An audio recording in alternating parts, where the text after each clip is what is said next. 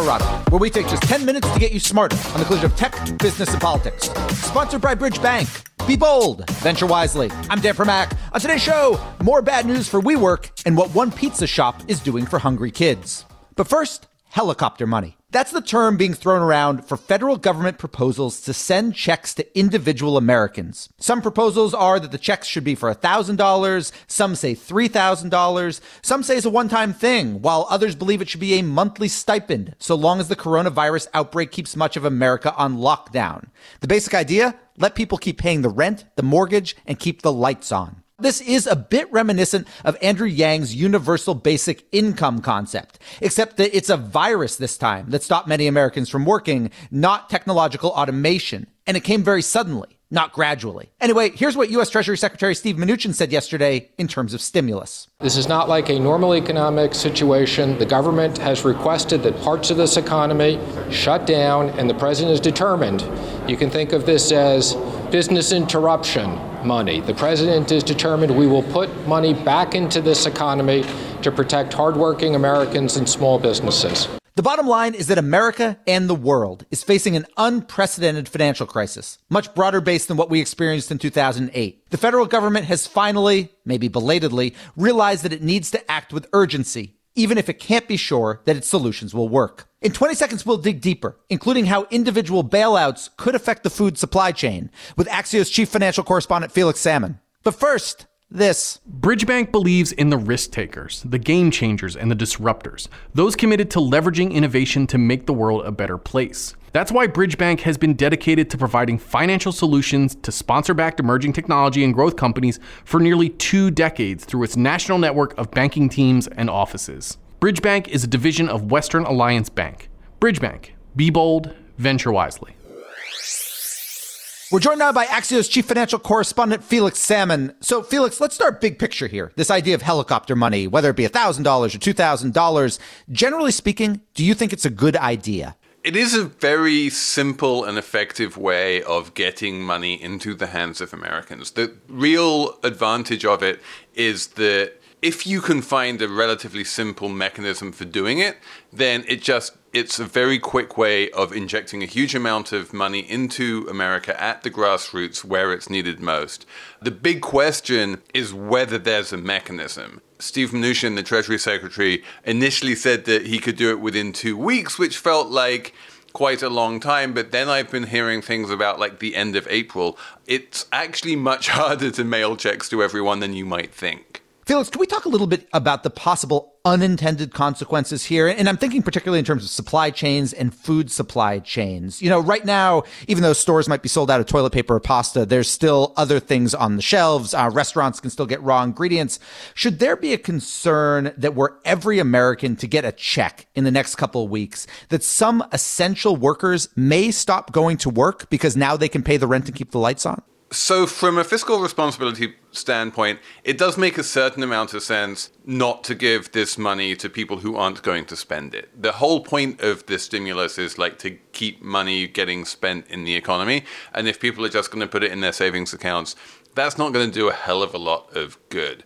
That said, the best way to means test it is to just give it to everyone. And then in the 2020 tax return, when we finally fill that out in 2021 or maybe in 2022, if your 2020 income was higher than, say, $120,000, then you have to give it back. Like you wait and see what people's income turns out to have been rather than trying to do it right now on the basis of what they earned in 2019, which might not be relevant at all. Why not? Because I, am not sure it's so much just about fear. So take, and I'm making this up, but a, a hypothetical 35 year old who is concerned about getting coronavirus, but doesn't think it's probably going to kill them, thinks it would just take them off their feet for a couple days.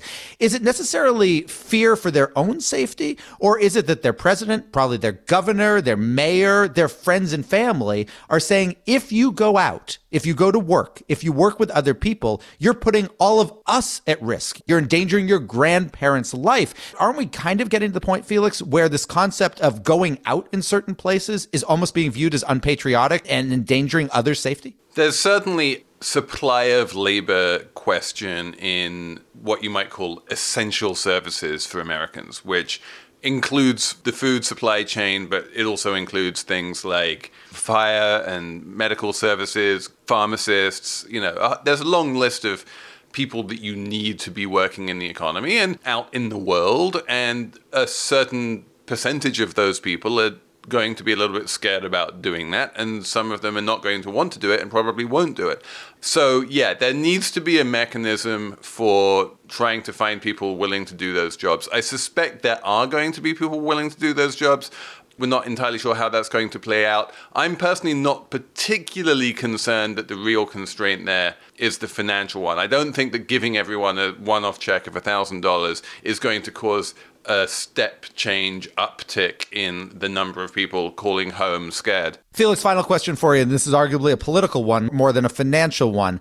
How much faith do you have that by, say, this time next week, there actually will be basically a bailout plan, at least for individual Americans? Not necessarily meaning we've all gotten our checks in the mail, but there will be a process actually beginning passed through Congress, signed by the president. Absolutely. And people should be staying at home and should not be going out when it's not essential for the functioning of society. The fact is that in this kind of context, though, and what you're talking about, like food supply chains and doctors and nurses and, and people running public transport and that kind of thing, in this context, it is necessary to have someone do that job. And once it is necessary to have someone do that job, then if you do it, you're actually helping the country rather than hurting it. For the rest of us, yes, we should be staying at home. Felix Salmon, chief financial correspondent for Axios. His Axios Edge newsletter comes out on Thursdays. You can get that at signup.axios.com. My final two right after this. With offices and tech hubs throughout the country, including San Francisco, Boston, and Atlanta, and new offices in Seattle, Denver, and Chicago, Bridgebank continues to meet the innovation ecosystem wherever it thrives. And through its teams focused on technology and life sciences companies and the equity investors who fuel them, Bridgebank delivers a responsive, high touch client experience. Bridgebank is a division of Western Alliance Bank. Bridgebank. Be bold, venture wisely. Now it's time for my final two. And first up is SoftBank, which is threatening to walk away from a $3 billion tender offer for shares of WeWork that it originally agreed to last fall. SoftBank's official explanation, via a letter sent yesterday to investors, is that several closing conditions may not be met by the expected April 1st close date. Unofficially, though, this appears to be an effort to renegotiate in the face of a looming global recession. Not to mention the fact that WeWork's entire co working product is hard to square right now with social distancing. Why it matters is that this tender offer wasn't just for rich venture capital funds or disgraced ex CEO Adam Neumann. It was for lots of early WeWork employees who were made a promise months ago and who might have made subsequent financial decisions based on that promise. Just because SoftBank can walk away doesn't mean that it should. And finally, a shout out to Zumiez Pizza. Now, don't worry, you're not supposed to know what that is. It is a small pizza shop that recently relocated to my Massachusetts town, and like most mom and pop businesses, it's really hurting right now. Unable to let anyone eat at its tables, and having watched most of its big business lunch orders evaporate. But the guy named Bob, who runs Zumiez, announced two days ago that any family with a kid in the free lunch school program can receive a small free cheese pizza. Same goes for anyone with an elderly neighbor or literally any quote family in need. No, Zumiez isn't checking bank accounts, and yesterday 75 pizzas were given out.